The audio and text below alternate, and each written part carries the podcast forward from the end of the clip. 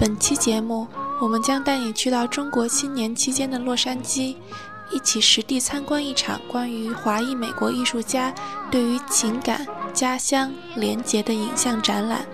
我和兰都相信，展览现场有沉浸的力量，这种力量来自于面对面与艺术品接触，来自多重感官感受作品，来自于感受展览空间里的声波震动。因此，我们想带你走进这样的展览空间。也正因为如此，这期播客与你常听的录音室播客可能有所不同。它将会有来自不同艺术品在展览空间中交叉的声响，有洛杉矶马路上呼啸而过的车辆，也有博物馆日常来来去去的人的声音。那么，就请你打开你好奇的心，和我们一起去感受吧。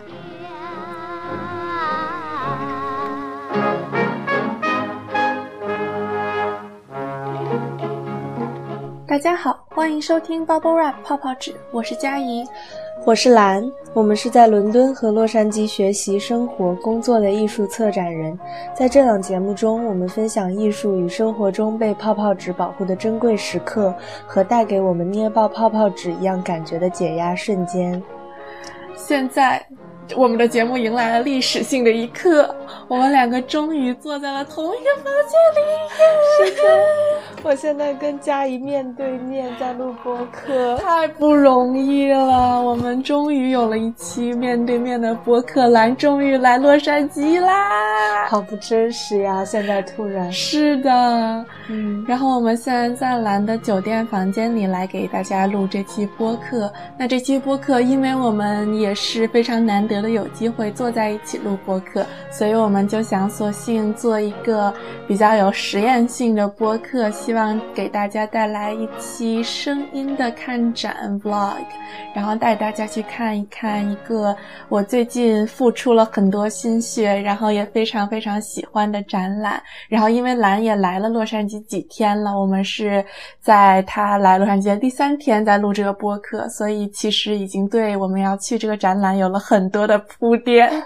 是的，是嗯，前天晚上吧，我就和佳怡去到 USC 听了其中一个展览艺术家 Jennifer Jennifer Lin Dachak 的嗯这么一个讲座，然后我就已经开始很期待在实体展览看他的作品了。然后我跟佳怡是待会儿就要去那个展览的现场。嗯，对，是的，所以这一期播客我们就是要带大家一起去到这个展览的现场。然后兰也是第一次看这个展览，所以我们会一边在我给兰讲解的过程中给大家录音，然后也会讲到一些我们都比较感兴趣的作品。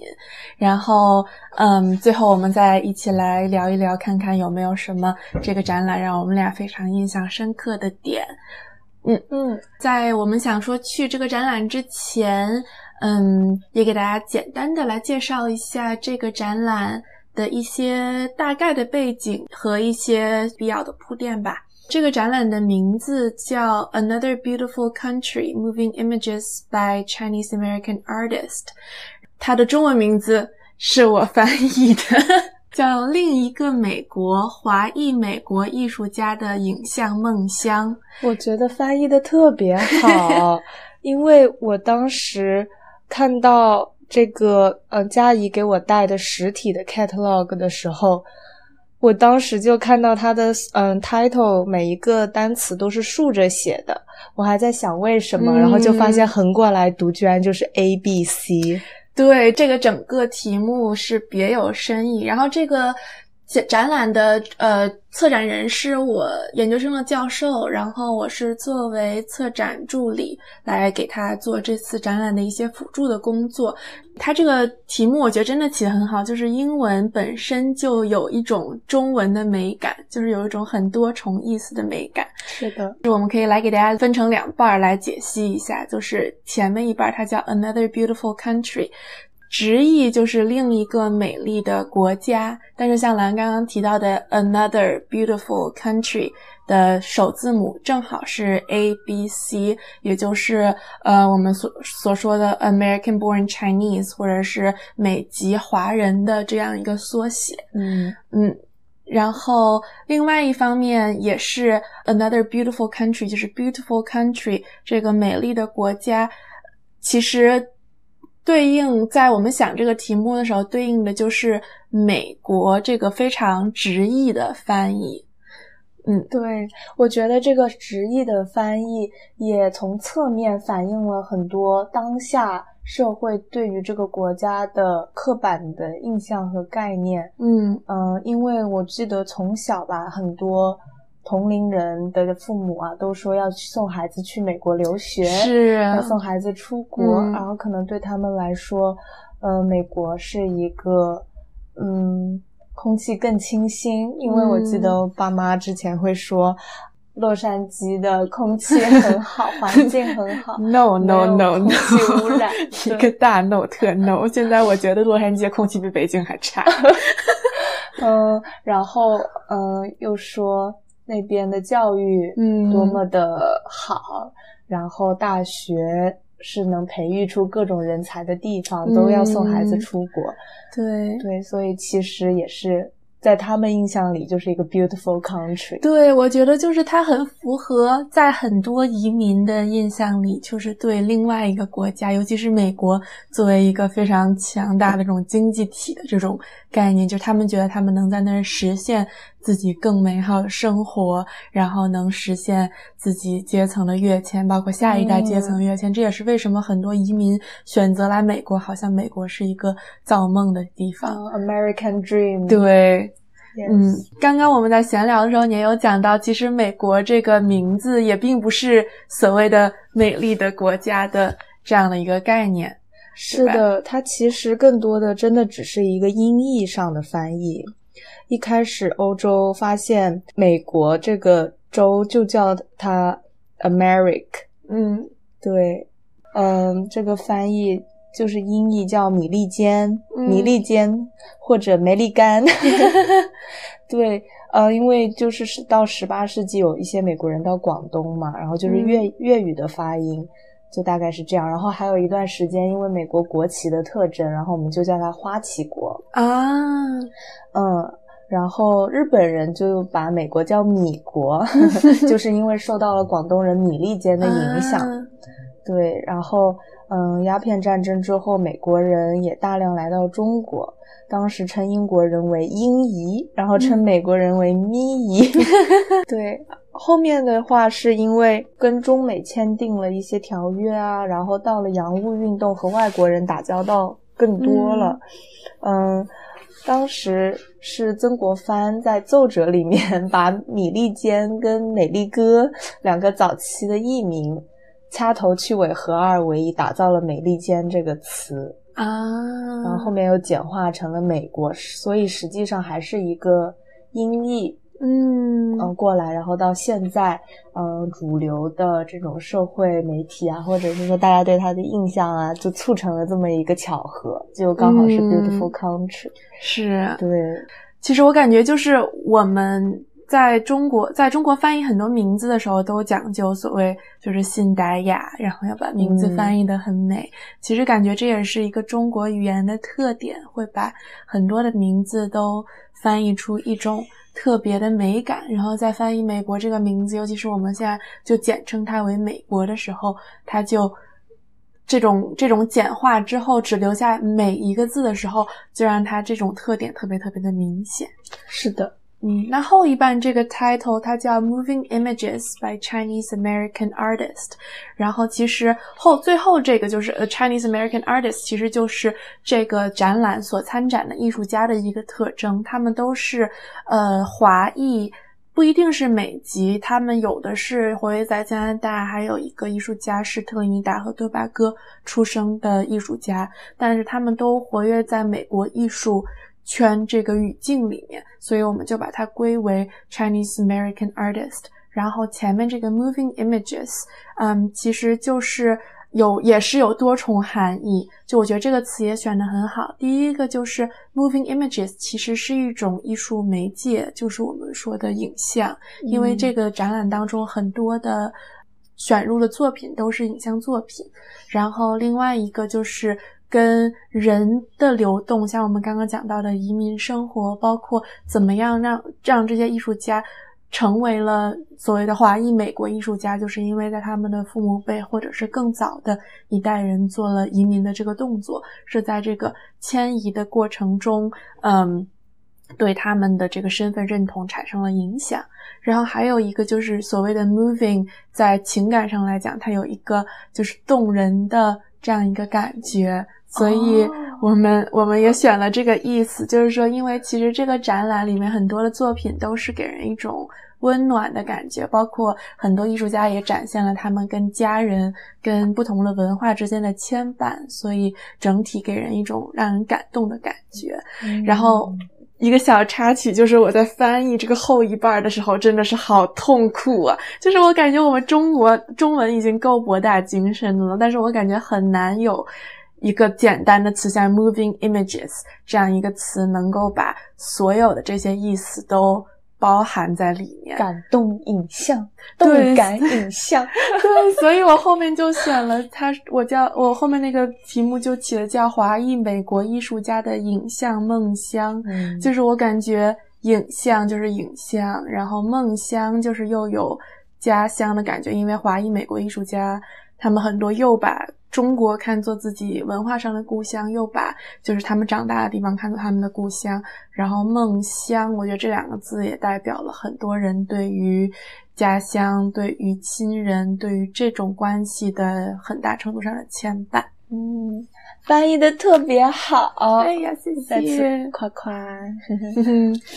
嗯，所以我刚刚提到，就是这个展览有十个艺术家，我觉得非常非常酷的是，因为是一个华裔美国艺术家的展览嘛，所以是一个全亚洲艺术家的展览，这也是我觉得在欧美的嗯展览语境里还蛮少见的。然后另外一个就是男女比例上。这个展览里面有六位女性艺术家，然后四位男性艺术家，然后包括这些艺术家可能也并不是不一定是顺性别的直男或者直女，然后他们也有一些相对来讲比较多元的性别特征。我觉得在这一方面跟亚洲的这个语境也蛮有意思的，就是因为我感觉很多时候在亚洲传统语境里面，就是比如说我们在看传统的。尤其是移民家庭的时候，会对于性别呀，对于性少数群体的认知有比较狭隘的认知。但是同时，感觉亚洲又是这种性少数群体、性少数文化非常发达的地方，这个 dynamic 也很有意思。我突然想起来一个故事，是我刚刚的，嗯，一个。My gay friend 告诉我的，就是他去参加了一个他的东北哥们儿的在这儿美国的一个婚礼，嗯，然后呢，嗯，他的伴侣是一个美国白男，嗯，然后但是呢，他比较母，就会 嗯涂着指甲油，戴着大耳环，然后他在婚礼上是把。东北，他的父母都请邀请过来参加他们两个的婚礼嘛，然后感觉他爸爸全程有一点 uncomfortable，不适。然后 那个，嗯，他的伴侣一个美国白男，然后就学着就是中文，嗯，跟他的东北爸爸说：“爸爸，爸爸。”然后他爸爸就有点，嗯，不知道怎么去，就是。React，然后还用那个 translator 在那边教，是的，都还蛮，但是我觉得还蛮温馨的，就是中国的家人来美国参加他们的婚礼，是一个一个小故事，真的好可爱啊！嗯，其实这个展览也有很多这种，就是跟家庭关系，然后跟父母之间的交流有关的。其实这个。展览除了就是跟家乡有关，其实更多的是聚焦在关系上。所以我觉得我们一会儿去这个展览的时候，也可以就是聊一聊不同的展览，它探讨了什么样的关系。其实我感觉一部分是跟家庭，就是跟人之间的关系，然后嗯，代际关系啊、亲密关系这些。然后另外一方面还有就是比如说跟自然、跟土地之间的关系，因为毕竟是讲跟迁移相关的。嗯，一些内容，然后包括跟朋友之间的关系，然后还有跟自己就是身份认同之间的关系，然后还有大环境下，比如说在现在很多相对更极端的这种民族主义，然后还有这种非常有歧视性的，其实在我觉得在美国或者在欧洲还是挺明显的，就是对亚裔的歧视，或者是那种隐性的东方主义的歧视，还是就是随处可见的。然后包括像就是资本主义社会下这种消费主义。嗯，给人带来的影响啊，这些我觉得这些都是嗯，这个展览想要包括的一些非常复杂的主题吧。嗯，是的。然后我其实觉得，嗯，这个展览的 catalog 展册做的很有有一点，我觉得特别好，也特别有意思，就是你们没有直译很多单词。对，因为呃，我浅浅的读了一下。嗯，这个林詹妮林博士，嗯，他写的前言，然后其中关系就是用拼音，嗯，而且还带着语调，对对，然后直接是夹杂在全英文的写作中的，嗯，然后就是没有去直译，然后包括普通话，嗯，包括旗袍、旗袍等这些所有的词都是用英文拼音去写的，对，然后我觉得这一点就。很好，因为我之前在上艺术史的时候，嗯，我就发现其实日本艺术史的很多单词，它是不会直译的，它就是让外国人去发那个日语的音，但是反而我学中国艺术史的时候不会有这样的感受，嗯，然后但是我这一次读你的展册的时候，我就真的觉得，嗯，很多词它其实带有非常复杂的文化背景，嗯。然后你要去那个语境下面，嗯，去思考这个词到底是什么意思，而不能单单那种直译。而且，其实很多美国的主流媒体，特别像是金融类媒体，就不会。去把关系直接变成 relationship，就很多呃之前看到的新闻都会直接说 the the the Chinese 关系，对，what does it mean？就是去跟美国人科普一下这个 social network，我觉得还蛮有意思。是因为我感觉，尤其是像关系这种词，嗯，感觉 relations 就没有我们更多的。对于“关系”这个词带来的那种情绪意涵，就比如说关系，它当然代表了我刚刚说的所有的关系，但是在中文语境下，现在它已经天然的变成了就是找关系、找门路这种稍微带有一点就是负面意涵的这种引申义。然后我感觉这个像 Jenny Lin 她在 Catalog 的那个前面 Cultural Statement 里面也写到，就是他在。思考关系的时候，除了这些负面的，就是说你特别 resourceful、特别八面玲珑的这种关系之外，我们还有什么关系的可能性？我觉得这也是这个展览很有趣的一个一个点。这个展览在讨论这些关系之外，其实也想构建一个另一个美丽国度的感觉，就是假设这个国家没有歧视，没有没有。国界之间的分别，你和你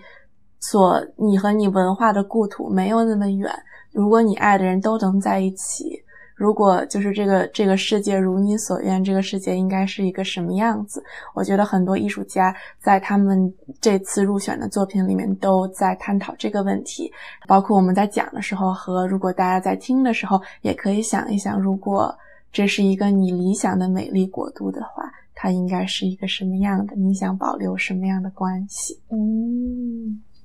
好期待呀！那我们现在就准备从酒店出发，嗯，去展览现场啦。然后我们过半个小时跟大家再见。对，然后现在大家就是自行休息半个小时。好的，那我们就一会儿见吧。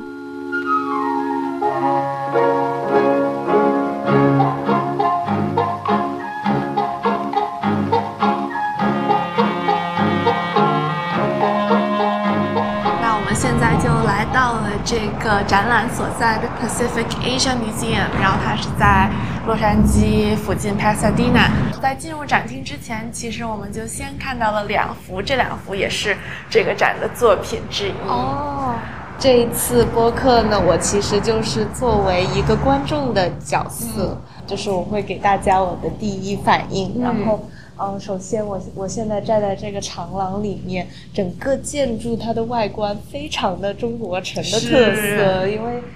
嗯，我其实还挺惊讶，洛杉矶城里会有这么一一栋如此有中国风的特色的建筑。嗯，然后，嗯，现在这个展厅前面有两个很大的海报，然后我右手边的这个海报，我看到的是。一一个一个家庭，然后呢是感觉是中国男中国的男男人跟一个美国的女人组成的家庭，然后呢就有点像是很传统的广告，家庭广告的感觉。嗯，然后呢它的 title coming soon，然后底下嗯四个大字即将来临。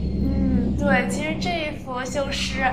这个艺术家 Ken Lam 在这个整个的展览当中的第一幅作品，然后像刚刚兰提到的，第一大多数人第一眼看到这张海报，就会呃把它认为是一个这种。混血家庭或者是跨种族家庭的形象，但实际上这张海报是这个艺术家在北京找的三个毫不相干的陌生人，然后让他们在北京的一个胡同的一个红色的门前面照的这么一张照片。其实艺术家就是想让大家有这种感觉，他们三个像一家人的这种感觉，来营造出一种图像的欺骗性。就是你会天然的对你看到的影像做出一些呃 assumptions，然后包括像 coming soon 这种。或者这种英文的 coming soon，我经常会在这种即将开业的商场，或者是这种即将开业的地方，呃，看到它。但是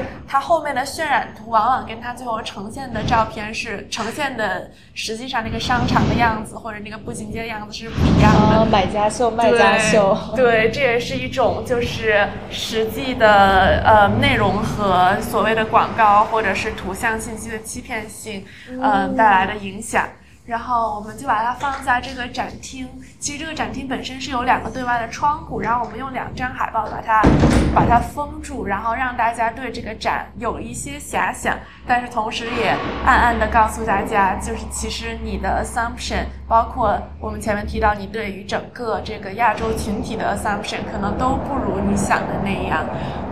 原来是这样，嗯。然后左边这个。其实我之前想问你有没有去，就是在你去荷兰玩的时候有没有去勒鹿特丹，是因为左边这一幅海报，其实这个海报上画的就是一个亚洲的这种办公室女工的形象，然后它呃右边的右边的话写的是 Melly Shum hates her job，就是说这个 Melly Shum Melly Shum 讨厌她的工作。嗯，然后这个海这张海报或者这个作品，其实是 Ken Lam 在九零年被鹿特丹的一个博物馆 commission 的一幅作品。嗯，然后他从九零年开始就一直在这个博物馆的一个周围的一个这个呃广告牌上，然后一直到其实它的展期并没有它。实际上计划那么长，他计划中的展期并没有那么长。他本来是想就是展大概一段时间就把它拿下来，但是其实就是一直遭到鹿特丹当地人的反对，因为他大家就是说我们就是这种日常讨厌工作的社畜，没有其他选择的人，需要有一幅艺术作品来代表我们。就艺术作品不应该都是代表所谓的这种休闲阶级这种 leisure class。然后呢，这个一开始 commission 他作品的这个美术馆，本来是叫 With the With 美术馆，是一个荷兰的一个，反正是一个殖民者吧，他应该也是去了很多的国家，然后就是是一个殖民者以他的名字命名那条街，以他的名字命名那条博物馆。但是其实到了呃两二零二零年、二零二一年，其实从一几年开始，一直到二一年，这个博物馆就在进行一个。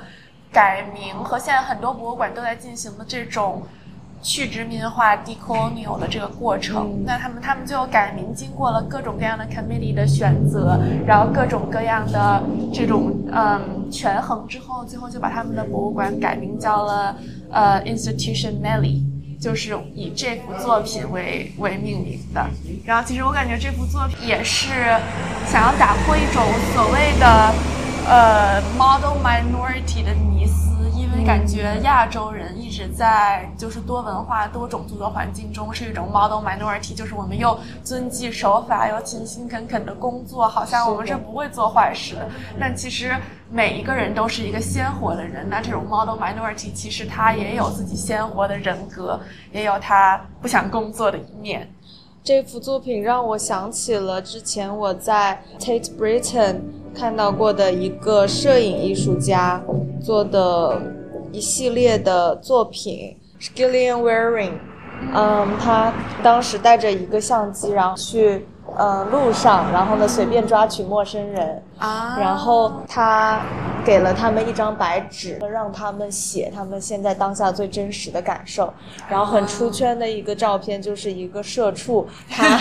穿着西装，然后打着领带，然后就很微笑的。面朝镜头，但是手里他的白纸上面写着 "I'm desperate"，我很绝望。其实有点联系上是 Marilyn Shum hates her job 的这个作品。嗯，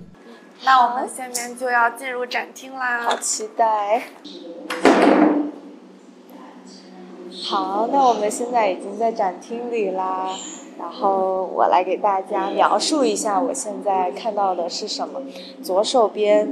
我看到了一个很像中国传统餐馆门前会摆的迎宾毯。嗯，对，就是一个那种大家可能在国内肯定都多多少少都接触过，就是你家里未必会有这样的地垫儿，但是比如说你去一个那种小饭馆啊，或者小小发廊啊，然后尤其是那种更乡村的地方，这种东西就更多。然后过年的时候，它一般都是红的，好像有的时候上面会有字，什么欢迎光临啊，什么什么什么。欢迎光临是我们经常能看到的。然后，但是这个毯子上它写的是 “Love yourself, long time”，永远自爱。我觉得好有意思啊。嗯，对，这个其实是就是我们前天去听了那个艺术家讲座 Jennifer Lin Dachuk 他的一个作品。其实这句话 “Love yourself, long time”，它化用自一句呃库布里克的电影叫《Full Metal Jacket》，它。中文翻译应该叫《全金属外壳》或者《金甲部队》，是一部一九八七年的电影。当那个电影里面有一个呃，是讲了越越南战争的一部美国电影，然后其中有一个越南的性工作者对于在越南对一些在越南的美国大兵说 “Me love you long time”，就是一种就是有一点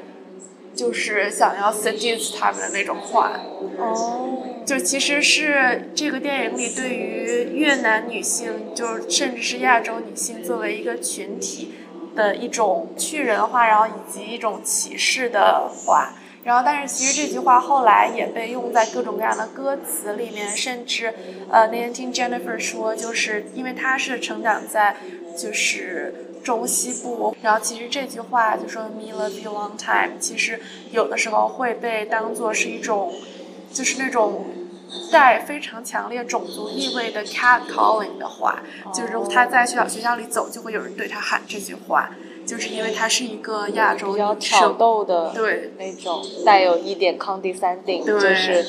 呃性别歧视，然后再加上种族歧视的话，所以他就想把这句话给化用到他自己的作品里，但是变成一句能够真正。真真正给女性以力量，然后包括给她自己以力量的话，所以他就把 Me love you long time 变成了 Love yourself long time，然后加上了中文叫永远自爱。这个地垫本身就是这个毯子本身是它和深圳的一个工厂合作，然后由嗯中国的工厂进行就是整个的这个生产和呃批发。对，就批发批量生产的这么一个过程，然后它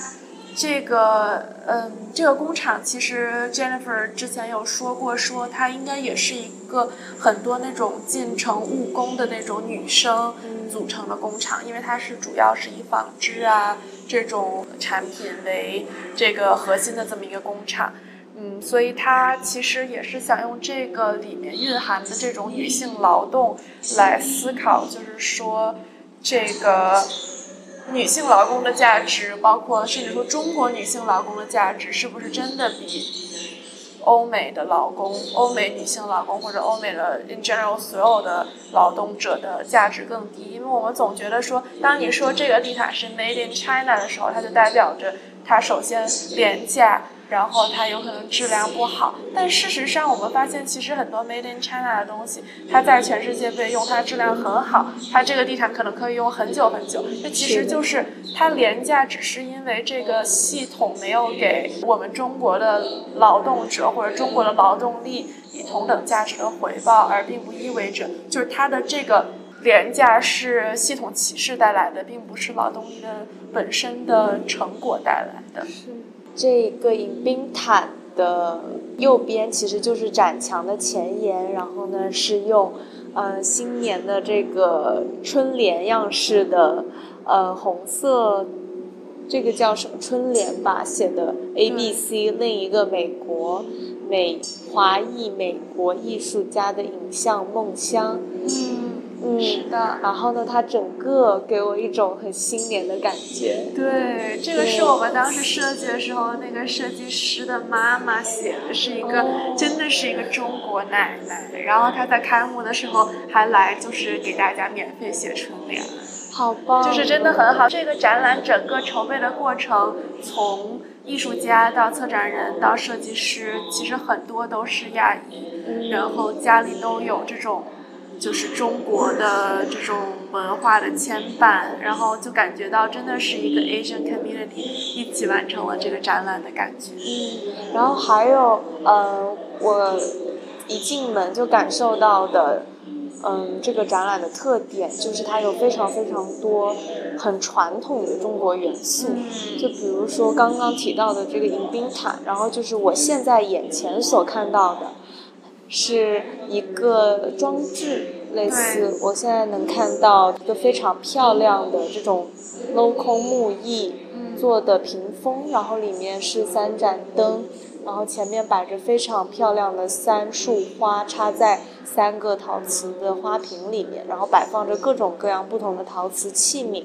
然后呢，这个桌子其实就很像。老家我们会在七大姑八大姨或者说一些餐馆看到的，嗯，红色大花的花，呃，桌布，嗯，然后还有这个玻璃的那个 table top，就玻璃的这个圆桌，是。那个板儿，嗯，就很像，其实我们在美国去吃中餐的时候，对。的餐馆里的那个。装潢是的，对，其实就是你的你的感觉完全正确，就是你现在看到这个展厅里，除了刚刚迎宾毯，然后还有这个之外，剩下所有的装置都是一个作品，就是这个 Chinese Palace，其实就是加尔 Charlene 刘还原了他妈妈在威斯康星州 West Bend。的一家中餐厅的内部装潢，但它用的是就是 3D 打印的，它的主要的这个吧台的这个装置用的是 3D 打印和切割的呃 cardboard，就是硬纸板，然后做的这种镂空的样子，它的花纹完全是他自己设计的，他印象中那个餐厅里花纹的样子。然后你面前看到这个桌子上的这些器皿，很多的花瓶，很多的茶壶，其实是他妈妈餐厅里就是原本的物件。哦，哇，那我觉得这家餐厅审美不错。对他妈妈真的是，他妈妈很喜欢收集这些看起来很好看的花瓶。他们不是古董，就其实就是在这种呃日常的这种餐厅用品店收集到的。但是我觉得就是。属于他搬到他从台湾搬到美国来之后，他的一份对于家乡的印象吧。所以他，然后 s h e r l e n 他在这个餐厅里长大，他的对于这个餐厅的印象就是有很多很多这些瓶子，然后包括我们现在左手边能看到的墙上的架子，也是按照他餐厅里的样子来做的。然后一会儿我们往里走，可以看到他餐厅里原来的照片。但是他作为一个艺术家，其实他在这里做了加工，就是这些东西不是百分之百还原餐厅的原样，而更多的是去，就是是他记忆里餐厅的样子，所以他可能有一些就是 perspective 上的有一些扭曲，或者有的时候就是会显得这个整个空间像一个梦境空间一样，因为你不可能是有一个吧台是这样。当他这样做的时候，其实就是给这个空间加上了他自己记忆里的一些意，包括他给这些花瓶里都插上了他用纸叠的花，然后这种非常非常 labor intensive，就是充满了这种耗费很多时间和精力来完成的这些作品，就是其实这个整个作品所有的用到的材料都很简单，然后没有什么特别的，但是。整个给你的感觉就是一种非常非常 homey，但是有一种就是凝结记忆的感觉。是的，而且右手边墙上还挂了一个大大的灯挂灯牌，上面写 Chinese food。对，就是典型的美式中餐，因为它的受众不光是中国人，还有那种就是白人什么的，所以是的。其实，嗯，我看到这个餐馆的装置，会让我想到说，其实很多华裔美国人，他们会 cling on to 就是他们中国人那一部分，对，就是他们会去放大这个他们中国呃文化的特征，是，所以很多餐馆它的其实呃像这种陶瓷花瓶啊，然后或者说是。嗯，这种灯笼啊的元素特别特别多，对特别多。对，但是反而我们在国内的很多餐厅看到是更现代化的。我们现在走进了这个餐馆的呃后面的空间，就能看到，其实它整个嗯整个的设计就有点像是。你在穿越你梦境的不同的空间，是啊。然后现在就能看到有一幅油画，然后画了嗯一个小的这种宫廷女孩的样子的一个陶瓷雕塑，然后旁边就有一个真的陶陶瓷雕塑摆在那里，感觉就是像那种。老家就是我们上一辈人会怎么装饰家里的感觉。对我感觉他真的就是收集，因为他这个餐厅也开了很久，就慢慢的在不断的收集这些东西，然后让这些东西堆满了他的回忆。还有一面镜子，对，这个镜子就是你从你从那边应该可以看到镜子里反射的那个画，哦，就从吧台的另一侧。有种一步造景的感觉。是的，然后下面我们就到了这个后面的一个影像厅，看的这幅作品叫《Roundabout 环岛》。这个作品是艺术家 Rainier Hall 他在北京做的一个作品。这个艺术家他是 base 在北京和旧金山的一个艺术家。我不知道我们听众里面有没有熟悉北京艺术空间和各种各样的那种小型的展览空间的朋友，可能有听说过，在呃疫情前有一个北京在国子监那块儿有一个艺术空间叫建厂空间。那个艺术空间其实还是做的做的很好的一个很小型的艺术空间，然后 Rainy 也是他的联合创始人之一。嗯，包括现在，其实大家如果想要去跟这个艺术家有接触，这也是我这次在布展的时候跟他聊天我才发现的，就是北京有一个非常非常非常难定的一个 brunch 的地方，因为它一周只开一天，叫五金。我不知道你在小红书上有没有刷到过？没有哎，就是一个很小很小的 brunch 店，叫五金，它一周只开一天，然后所以就很难排，也是 Rainier 开的。哇。所以是这个是艺术家本人的作品，然后他又是建厂空间之前的创始人，对，然后也是一个人，吃早午餐店的对，然后吴金现在建厂空间关了，吴金有的时候也会做一些小型的艺术活动，所以就变成一个非常非常小的。这看上去好好吃，很可爱。它很简单，它餐没有很复杂，就是一些果汁啊、果酱啊、面包什么的。但是其实 Rania 想做的还是一个那种 alternative 艺术空间的感觉。那我们现在看到的这个影像作品呢，是一个人在一个很空旷的，像是工地一样的地方，用哎。它这个纹路又消失了，所以它是用在用水在画圆圈吗？对，其实这个艺术家他在做这个，呃，这是一个行为影像啊。然后这个艺术家他在做这个行为的地方，其实是在北京的郊区。呃，如果熟悉北京的朋友，大家会知道，在北京北五环，甚至现在已经到北六环以外。就是这些地方有很多艺术家村儿，就是他们以呃农农民把原来就不用再种地的房子以很便宜的价格租给艺术家，然后这些艺术家他们会嗯。就是在那边建立一种小的 studio，然后在那些地方创作。然后其实这个 Rania 的这个 Rania 的这个 studio 就在二零二二年冬奥会筹备的期间，他们的这些艺术家在这个村里艺术家被通知说，他们的这个村庄要被作为冬奥会修路的一部分，然后要被拆掉。所以他就是在这个已经拆掉的这个。艺术家 studio 的这个这个工地上，然后再完成这件作品，他就背了一个就是那种给药给树打药的那种水箱，就是那种消毒水箱，也代表情里的那种消毒的那种那个那个东西。这个场地的中间有一个柱子，然后他在自己的身上拴了一根绳，然后就相当于是一个圆规的感觉。他用这个圆规在画这个画这个圆。尽量能够把这个他走走过的这个路一边喷水一边来记录他走过的这个路，让这个然后再画一个一个的圆重把它重叠起来。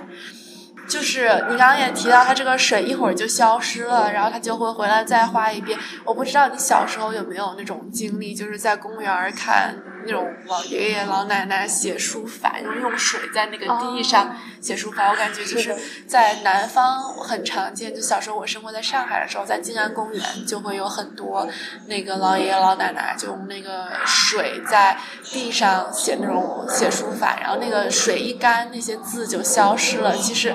就是这种印记，就是一种临时的印记，不管他在做什么样的一种一种仪式，这种仪式留下的留下的实际的印记都是临时会消失的。只有这个艺术家创作这件作品，现在还留了下来。这件作品就是很孤独的一件作品吧，因为这个作品里只有一个艺术家。在走，然后除了有一些小流浪狗从那个背背景里过去之外，这个场地里就没有第二个人了。但是，你想到这个场地它所处的这个空间关系，它是它首先在过去承载了这个村里村民生活的记忆，然后承载了一代艺术家在这里创作的回忆，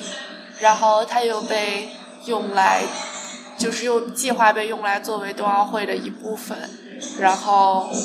其实我感觉人和一片土地的关系就是这样，就是无限重叠的。你永远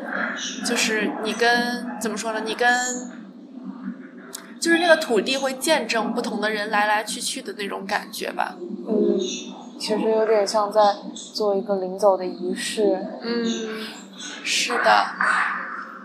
那我们现在去下一个作品。嗯。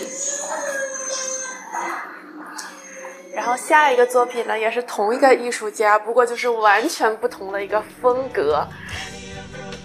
呃，其实这个作品创作于二零二三年，但是这个作品当中的视频片段来自呃二零零五年。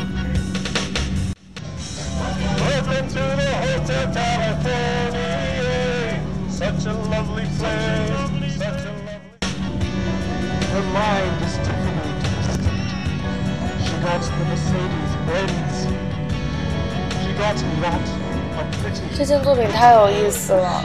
它其实就像是一个卡拉 OK KTV。对，我们就把这个作品也是一个视频作品，我们把它放在了一个那种便携 KTV 机上，然后给大家配了麦克风，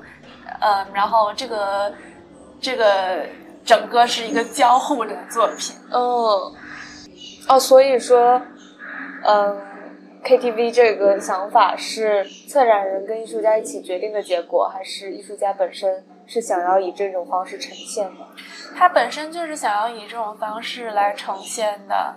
呃，首先给大家介绍一下这个作品是二零零五年，呃，就是 Rainier 在联合现场北京双年展的二十四小时展览里面他的一个作品。他邀请了在北京的很多很多艺术家朋友，就说我们要联唱 Hotel California 二十四小时，然后各种各样的当代艺术家会以他们自己的方式来来演绎 Hotel California。有的就是真的是唱的很跑调的唱歌，有的是就是诗朗诵，有的是表演，有的是音乐，有的是那种就是像做仪式一样的那种感觉。但是就是目标就是不停息的唱这首歌。循环播放这首歌二十四小时，因为 Hotel California 就是 such 就是这么一个经典的作品，我就已经被唱烂了。我高中的时候在美国的嗯学校里是 rock band 的一员，然后我还唱过这首歌 Hotel California 是首 对，然后这个歌真的就是大家耳朵都已经听出茧子来了，大家就说就是 California。对。It's a lovely place 。OK，我我 stop。你应该录一段，你可以，你可以 press the button，然后录一段。 Such a lovely place, such a lovely place。哇，原来他们是一个行为的一个行为的表演。嗯然后其实 Rainier 在二零二三年把它这个 视频重新剪出来，然后作为一个交互的装置开始做展览。二零零几年的中国当代艺术，或者是那种艺术氛围，是那种自由的，然后大家有很深的连接的那种氛围，然后和这种疫情和后疫情时代的世界人跟人交流和沟通的氛围都是不一样的。嗯就感觉形成了一个很强烈的对比。我每次在来这边，然后看这个作品，就都让我想到，就说你有一群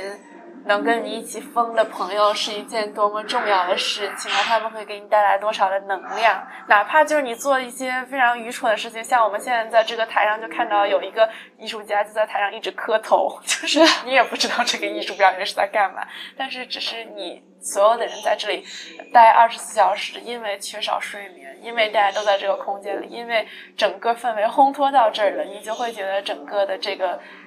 给你带来的能量是很好的。他原来这首歌讲的是他对加州的记忆。他现在生活在旧金山和北京，哦所以他也跟加州有比较深的联系。但他选这首歌，纯粹是因为这首歌是一首就是家喻户晓的大流行歌，嗯然后已经被很多人翻唱，然后唱烂了，然后已经不能再不能更烂了。好有意思。我们现在来到了第二个房间，我看到整个围绕着我的是黑白老照片的感觉。嗯、是的，呃，这个第二个房间其实主要的这些作品是来自艺术家 Simon 梁，然后他其实这些所有你看到的老照片都是真的老照片。因为它清晰度很高，所以你感觉它像摆拍，但其实是真的。呃，二十世纪初在就是美国拍摄的老照片，但照片里的主人公都是清朝的中国人，因为这些主人公其实是艺术家的曾曾祖父一家和他的曾祖父，就他的那个曾曾祖父的孩子们，就是艺术家的曾祖父。然后三木良的曾曾祖父其实就是清朝的第一批留美幼童之一。他在短暂的被派到美国来学习一段时间之后，其实因为在美国，一八八零年就开始有排华的风潮，然后再加上清政府觉得不能让这些在国内属于阶级比较高的这些孩子沾染了这种西方的习气，所以两两方的压力之下，其实清政府在一八八零年代就把这些留美儿童要全部召回。回国了，所以他其实没有来多久，然后再加上排华，其实在美国的历史上是第一个针对某一个国籍的官方的这种 exclusion act，就是完全把华人排在一个国家之外，这个是一种就是极度的歧视，嗯，然后。一八八零年之后，他就回回到国内待了一段时间，也在国内做得很好。嗯，哦，我们前面没有介绍他的名字，他的名字叫黄开甲。我前两天还去还去搜了一下，确实就是在国内也做了很多，就是为为中国晚清的建设做了很多的贡献。然后，一九零三年的时候，他就被派作是外交官，回到了美国，担任一九零四年圣路易斯世界博览会中国馆的大使。嗯，他是也是一个就是非常非常有才华的人，所以你才能看到，其实这些照片都是在圣路易斯拍摄的。他们还穿着清朝的官服，然后，嗯，不过他们后面的背景已经是这个美式的这种砖。石结构的这种房子，而不是像我们清朝那种就是木质结构、中国风格的房子，所以让你感觉整个的照片会有一种，嗯，怎么说，有一种让你觉得有一点奇怪、有点 dislocate 的感觉，是就有一种时空错位的感觉，因为他们穿的服饰都特别的传统，但是他们所在的空间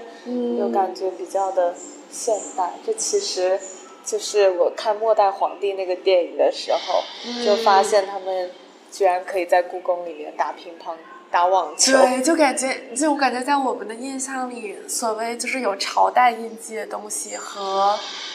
就是现代东西是完全分开的两个世界。对。但其实所有的变化都是一点一点发生的。然后我们当时也有很多就是像他们一样的人在在国外，嗯。然后其实这些就是艺术家从他的家庭 archive 里面翻出来的照片。我们在现在能看到每张照片上都有一些或多或少这种黑色的阴影，其实是在这个就是胶片照片可能是翻印保存这个过程当中对胶片造成的损伤，所以这也并不是艺术家的艺术处理，就看起来像水墨。是的。但是其实就时间给胶片这种媒介带来的。一种一种效果，然后它像是一种情感阴影一样笼罩在这些照片上。哦，确实，嗯，因为其实这个艺术家他在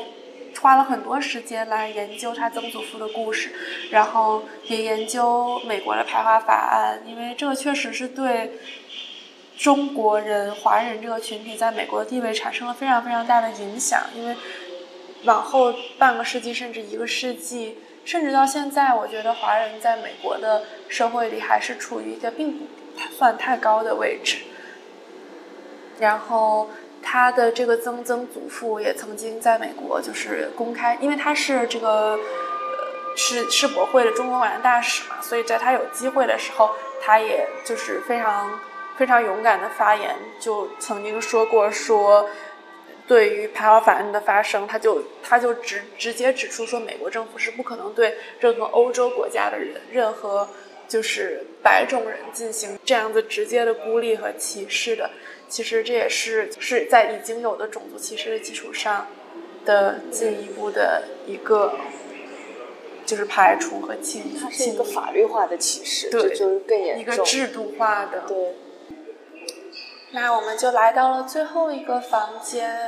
我很喜欢这件作品，哎，对，这件作品也是我感觉是我在这个展览当中最喜欢的一件作品，也是来自于我们前两天见到的艺术家 Jennifer Lindacher。然后这件作品的名字叫 Two Weeks Wait。首先，它是一个金色的楼梯，大概有四阶楼梯的感觉。然后上面都摆满了很可爱的烛台和白色的蜡烛，然后每一个烛台，呃，上面都有小插画，然后有蝴蝶呀，然后有花呀，还有一些就是做了不同的样式的装饰。嗯，其实我就本身对于烛台和蜡烛很很感兴趣。就是现在就 call back 上一期我们讲李希特的时候来讲到他的、他的手机屏幕一直是李希特的蜡烛。因为他就会很有仪式感，就我觉得点蜡烛就是一件，嗯，会让自己的生活更有仪式感的行为。是的，嗯，这个十四个烛台都是用这种仿青花瓷的这种方式来来画的。它其实有各种各样，上面画了各种各样的花纹，都是对于这个艺术家来说他自己觉得很有意义的花纹。包括，比如说他曾经在呃德州 Texas 生活了很长的一段时间，那他就在其中的一个上面画了那个马的那个马蹄，那个叫什么哦铁铁，嗯，钉在马蹄上那个铁掌。他还画了一些传统的这种，呃，代表好运、代表希望的一些作品，比如说这个呃桃桃核，然后像一些玉兰花这种冬天到春天第一个开放的花，然后还有各种各样的就这种创新型的，对他自己而言非常有意义的花纹。然后其实这个为什么是十四个烛台？为什么这个作品叫 Two Weeks Wait？其实对于艺术家来说，它代表的是女性从嗯，就是每月的月经周期开始到排卵期的十四天，就是半个月经周期，也就是女性能够确认自己怀孕的一段时间，就是确认，嗯，能够让自己就是女性受孕的这么一个周期。对于艺术家来说，他其实自己是一直在进行就是试管婴儿的尝试，所以对于他来说，每次呃做了这个试管婴儿的这个这个 process 之后，这个十四天都是对于他来说非常又充满又充满希望，又充满就是就是担心，或者是有一种非常怎么说，就是非常。不确定，充满不确定性，充满不确定性的这么一个时间，嗯，所以这十四天里每一天对于他来说都非常有意义。嗯然后他也提到说，这个作品其实也描述了，就是 COVID 的时候，当一开始在美国，其实你得了 COVID，你在加州是自己隔离十四天，所以那十四天是你慢慢的。身体恢复，然后慢慢的有希望和世界重新获得连接的十四天。我觉得这个作品就是它的意义很广泛，对于每个人来说，可能都会有自己不同的解读。我对于我那天跟我朋友在看这个展的时候，我们俩聊，就说对于我们来说，对于中国人来说，嗯，尤其是我感觉对于我们留学生来说，十四天，就是我对于十四天最最大的记忆就是疫情回国的时候，在酒店隔离的十四天。嗯，就是你感觉那十四天每一天都在等什么时候能什么时候能解除隔离，然后出去，嗯，是的，然后还有一个我们那天在想说，对于很多女性来讲，其实十四天不是希望怀孕的那个那个 hope，而是就是 pregnancy scare。，yes，是的，所以我感觉很多人应该都能从这个作品里面找到共鸣。你跟我讲完之后，我现在 非常有共鸣哎，十四天这个周期，嗯，对，但是它每一个每一天都有都是有希望的 symbol，有希望的这种标志物，所以嗯这十四天还是一个不断的在试图通过这种很吉祥的东西来给自己带来希望，来给自己鼓劲儿的一个这么一个这么一个仪式。是的，喜欢，嘿嘿。这个是略有一些，嗯，怪诞的作品哎，对，然后它对着这个金色的楼梯的是另一件作品，这个这件作品就很工业。如果说那件 Two Weeks Wait 是一个非常温柔的这种仪式的话，这边也是一个几乎是对称布置的仪式，但是就充满了工业的感觉。它其实是一个那种工厂工作或者实验室工作台的那种感觉。然后有各种各样的试管，然后有各种各样的管道，里面有液体，还而且这些液体还在不停的从两个罐子里面流到，就是在做一个循环，整个像一个工作基站的循环。而且它的台面上面还放了一个像异世界的显示屏一样，里面有三个像外星人一样的人物在。他的这个其实，这个整个的这个作品是，嗯，描嗯，这个工作站模仿的是亚洲很多地方的锂电池工厂里的工作站的样子。然后其实就是这种工厂里面，很多时候因为锂电池嘛，你在制造的过程中，其实就会发生很多这种对人身体的伤害。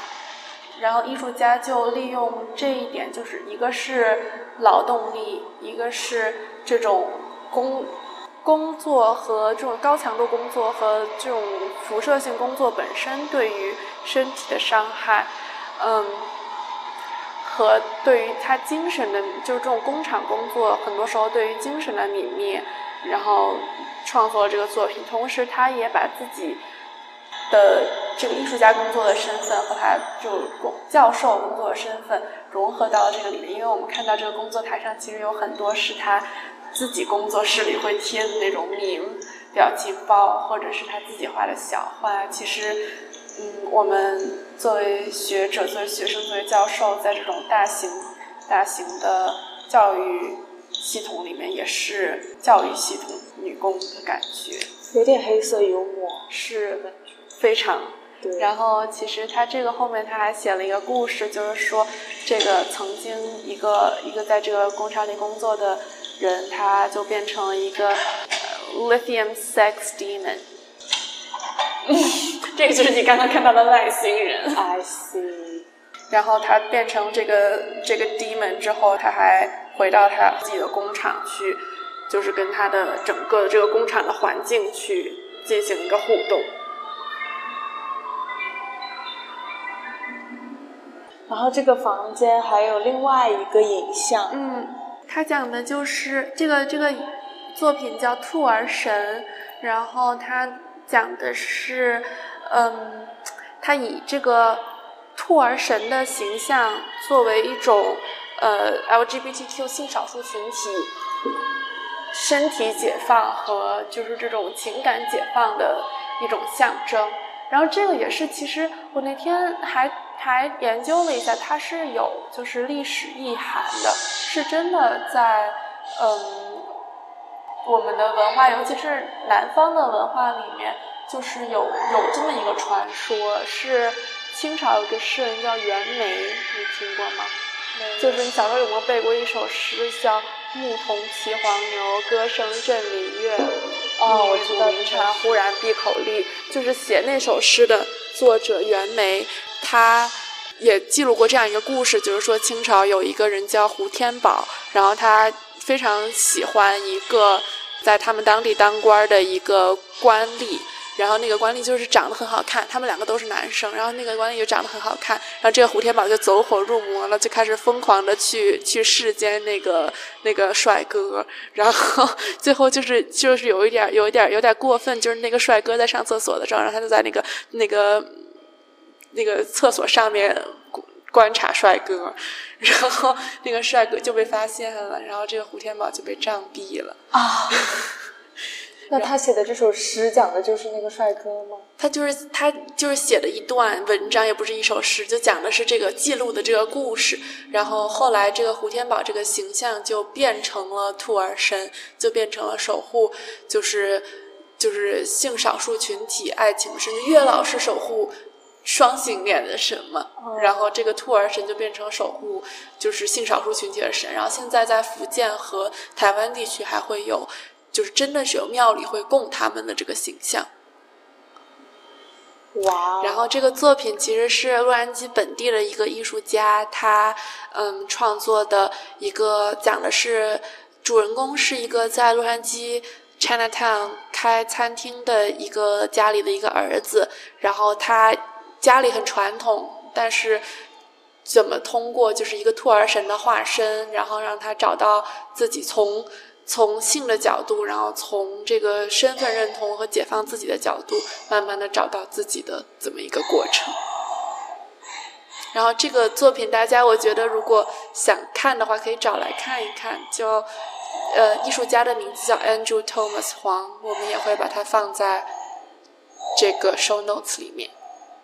那我们现在就从我们展厅里来到了。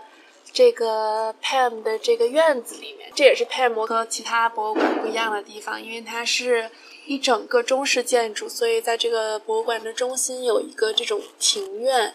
嗯，然后当时我刚给兰看了这个博物馆的时候，兰就问我说：“这个博物馆有没有什么特殊的历史？”因为这个博物馆整个的建筑风格实在是太，怎么说，就是。太奇怪的中式了，就是太中式那种，而且它是中式，但又不是我们在国内所见到的中式，它是就是我们前之前也提到过的一个词叫 s h i n w a z r i 嗯，就是那种以外国人审美，然后加上很多对中国对东方的这种刻板印象的设计来完成的这么一个整个的建筑设计，嗯，包括像。整个的配色就是这种绿色的屋顶，配这种就是黄半黄不白的这种墙，然后也不是红墙，也不是白墙，然后再加上这种嗯，整个弧度很大的这种屋顶，然后各种各样的都是，其实就是一种你只有在欧美国家才能见到的所谓的中式建筑风格。然后其实。这个房子一开始是一九二四年的时候，住在这里的一个一个人，她叫 Grace Nicholson，是一个一位女士。然后她因为带有这种对于东方文化的好奇心吧，所以她就她就请了一个建筑工作室，所谓的仿照中国某个地方的房子的样式建造了这个房子，但是。但是，就是我们也可以放一些照片，它就是没有没有中国的房子，是没有中国的房子是这种风格的，就是很明显的是一种带有带有文化刻板印象的房子。这个在洛杉矶的中国城非常非常老中国城非常非常多见。我感觉在美国任何一个中国城都能见到这样子的房子，它有点。你说吧，你说它非常的中国，它是很中国，但是它其实只是有很多中国的元素。对，对。然后他们，我之前在看这个这个博物馆的历史的时候，他们还记录说，宣称这些这些房子的风格是模仿北京的建筑风格建的。这就很好笑。家里作为一个北京人，你有什么想法？对我当时一开始看到的时候，我还在想给大家给他们找个借口，我说这可能是我没有去过的中国某个地方的建筑风格，可能就是这样的吧。但是咱就是说说这是北京，就有点过分了呢。不过这个中间的这个 courtyard，我觉得在这次的展览当中也扮演了很重要的作用，因为我们之前的那个。Reception 那个 opening 就是在这个 courtyard 里做的，然后我们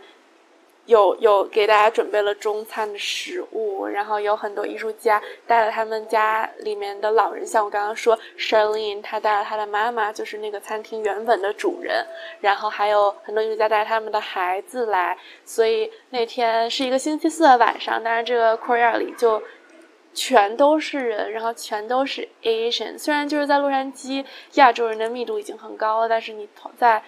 一个一个这么小的空间里密集的见到这么多亚洲人，然后大家都就是，而且是就是大家都因为是一个展览开幕嘛，所以大家都 dress up，然后就是有一种很在像过节一样的气氛，嗯然后又有老人，有了小孩儿，有很多家庭，就感觉真的是一个大 community 聚会的感觉。我记得那天我去完那个 opening，我还给你发微信说这个 opening 太好玩了，这是我去过最好玩的艺术展的开幕。对，它不像平常的艺术展开幕是那种大家就站在那儿聊艺术，而是大家都是为了这个艺术展来的，可能或是或或有的是认识艺术家，有的是认识策展人，有的可能就生活在这附近，大家都是对艺术感兴趣。但是大家聚在一起聊的很多都是，比如说家庭的回忆呀，嗯，然后或者说对于嗯某一个，因为快要到中国新年了嘛，就是对于中国新年的印象啊，然后有的时候会聊一聊，比如说艺术家的 art practice，然后最近比如说去北京的 art practice 有什么有跟原来有什么不一样，但整体是一种非常非常落地、非常社区氛围的这么一个 opening。嗯，而且它也处在洛杉矶，算是中国城的附近。是的，是的，而且 Pasadena 这一区其实就是新中国移民比较多的地方，Pasadena，、然后加上下面 San Gabriel，就是更新中式，就是更更现代一点的中国的样子，然后就让我感觉到那天晚上这个 courtyard 真的变成了一个像一个时间胶囊一样的地方，就是因为大家就是有不同的不同不同来自不同代际的人在这里交织，然后聊很多很多各种各样的事情，所以我感觉就是让我感觉那天晚上在这儿的感觉非常非常的神奇。穿越了一样。嗯，是的，然后也感觉跟很多那天晚上认识的艺术家或者说是设计师，就是会有一些比 business connection 更深的 connection。嗯，找到共同的。嗯，对。然后我再插一个小点，就是那我在开幕的时候，我我那个策展人问我有没有办法，有没有可能做一个歌单，就是做那种中文歌单。我就想说，因为我知道肯定会有很多就是老人或者小孩来，然后包括不同代的人，包括从不同地方移民到美国来的华裔美国人，所以大家从小到大听的歌可能都不太一样。然后我就在想，努力的要找到从可能从二世纪初一直到现在，或者说前 TikTok 时代的各种各样的大流行歌，都希望能把它融入在这两个小时的整个的这个感觉里面。然后最后，最后我是给我妈打电话的时候，我说有什么就是你长大的时候听的歌，你很喜欢的，然后最好是又有大陆的，有港台的，然后也有马来西亚、新加坡那边的。然后那天我爸妈就巨兴奋，然后他们俩就给我列了一个歌单，然后最后我把那些所有的歌都加到 Spotify 上，一看七个半小时。天然后我就把那七个半小时的歌单再一点一点删删删删删删，精简到两个小时。然后最后我觉得那个歌单效果也很好，因为那些音乐就是会给大家带回回忆的音乐，不管是是哪一代人，他们在这儿可能都会找到一首他曾经听过的中文歌或者粤语歌、台语歌，就是一个很好的 community bonding 的经验。你这个工作量，谢谢妈妈。嗯，不过音乐确实能瞬间把人拉回一个时代。嗯，是的。嗯，对。然后我感觉在这个展览整个工作，然后到现在也看这个展览看了很多次，包括跟一些艺术家交流，我感觉有一个给我一个新的，就是对于华裔艺术家和华裔美国人或者是美籍华人这个群体一个新的认识，就是对于他们来说，他们的对于家的概念，或者说对于自己身份认同的概念是非常非常，也不能说分裂吧，但是他们是有很多不同的分支的。他们既是既有中国文化。在他们父母那一代身上给他们带来的影响，又是成长在美国这一代。比如说，像在这个展览里面，其实，嗯，我不知道你，但是对于我来说，也可能是代际的差异，但是我没有听过，就是《Me Love You Long Time》，或者是那个电影，或者是那句话、那些歌，就是我感觉这些是很 specific 的，在华裔美国人群体里面他们有的体验。对，嗯，然后他们就是相当于在两种文化之间有这么一个小小的交界状态。对对，creolization。两个文化创造出了新的文化。是，对，所以我感觉当时我在读策展人写的那个 catalog 的时候，他提到这个展览也可以作为一个我们想象出来的一个真正的乌托邦式的美丽国度的时候，就这种文化的交融和这种在不同的文化当中创造出来的这种 hybrid culture。它不再是两个文化的附属品，而变成它自己的时候，其实是这些艺术家所探寻的一个非常美好的状态。但是另外一方面，我就也在想，对于我们来说，我们往往会高估或者低估了我们和美籍华人群体，或者是任何种族上跟我们有相似性的亚洲人群体，但是他们可能生长在其他文化背景下。能跟我们有多大的相似之处？嗯嗯，我看完这个展览之后，感觉就是我其实真的无法跟美籍华裔有完全共情，完全共情，对是因为这个展览给我的感受就是我无法去呃共鸣到很多元素。嗯，就其实，嗯，像中国餐厅啊，嗯或者说是呃，就像你刚刚说的那个电影啊，嗯啊我感觉他们是特定于他们这个群体才有的共同记忆。是，对，然后对于我们来说，我们聊天的时候回忆的那些，嗯，儿儿童时代的片段，嗯，其实跟他们是很不一样。是的，而且我也觉得，就是像我们那天听完 Jennifer 的那个讲座，我们俩也在聊，比如说 Jennifer 她用到很多青花，用到很多就是这种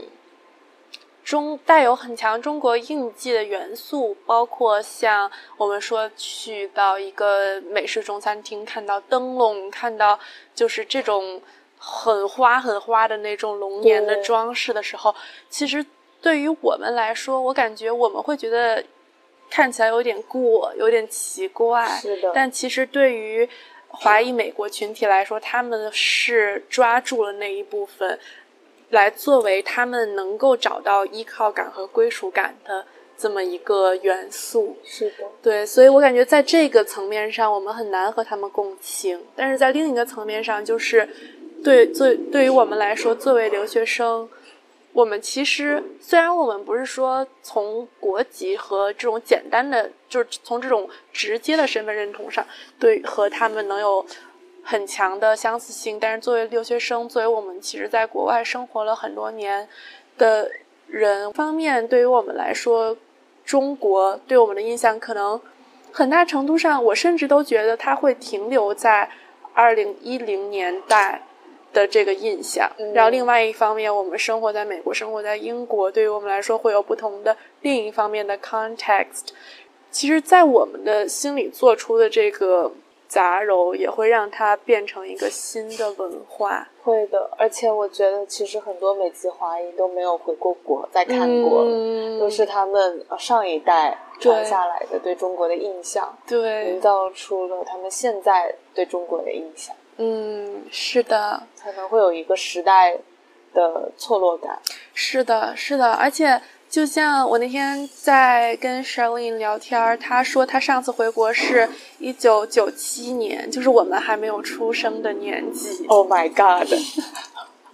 一个中国人，对但是他有十多年没有回国，对，他是她哪止十多，哪止15年什么十了什么十五年？你十五岁吗？你怎么十五年？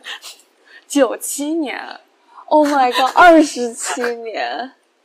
天呐，对啊，然后就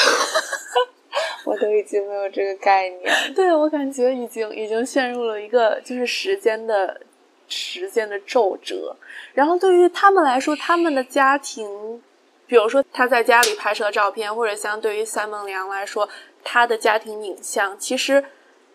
跟他记忆中的东西是不一样的了。已经就是嗯假设他在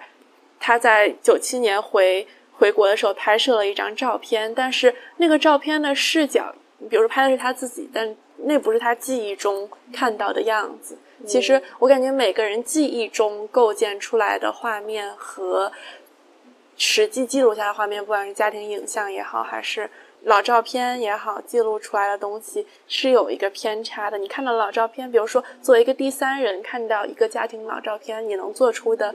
做出了解读，比如说，如果我们完全不加解读的去看赛孟良拍了他的那个曾曾祖父的那些照片，其实我们解读不出那么多的 context，也解读不出那么多的复杂性，甚至我们会觉得他就是一个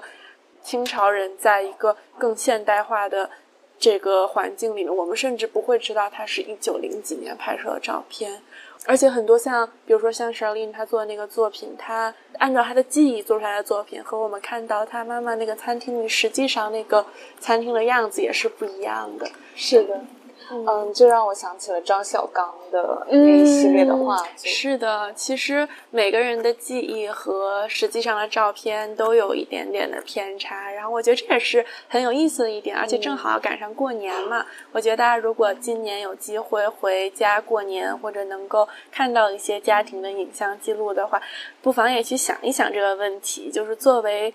作为我们，其实我感觉现在每一个人都是一个文化融合体，因为很难有一个人会在一个地方生长很多时间，包括你整个人在经历代际的变化、经历时间的变化、经历地理位置、文化冲击，给你整个都会有新的身份的塑造。然后你再去看你之前的那些照片，用你现在的视角去看那个那张物理的照片和你记忆里那张照片里的样子，会是一个很有意思的。交织，然后我感觉大家如果今年有机会的话，也不妨去，比如说找一张照片，你写一写你记忆当中那个 context 是什么，或者是问问你的家里人，他们在拍这张照片的时候，他们记忆里的那个 context 是什么？我觉得会有一些很有意思的参差，然后这个参差，我感觉就是很多这些我们这个展览里面看到的艺术家他们所描绘的那一个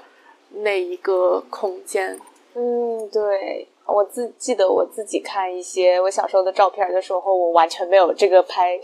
呃照片的记忆。嗯，然后有一个照片就是我妈妈背着我，然后我手里呃拿着一根烤肠，然后我们在西湖旁边，然后我根本没有。这个印象，然后我妈还跟我说：“哎，你不记得了吗？你后面烤肠还掉地上了，你还哭了。”我就完全没有这个记忆，还挺好玩的。嗯，对，我觉得这也可以是一个新年的一个比较有内容、有意思的家庭活动。嗯嗯，好，那么这期播客很感谢佳怡带我来线下去参观了她参与策划的展览，非常的有意思。然后我这次对 L A 的这个。整个艺术氛、艺术环境都有了一个更加新的理解吧，对。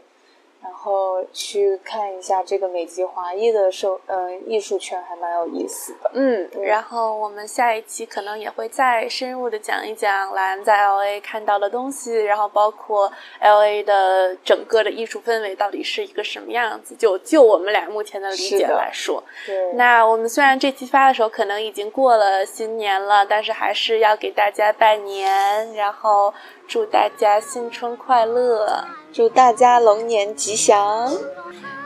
那么我们今天的 Bubble Rap 就到这里啦。我是正在剪辑的佳怡。嗯，这期节目我觉得听下来，你可能会觉得相比我们平常的节目有些吵闹，有些混乱，或者说你是不是真的感觉我们成功的把你带到了展览的声音现场呢？我们很好奇大家对这期节目的观感。你喜不喜欢这种在场感比较强的声音 vlog 呢？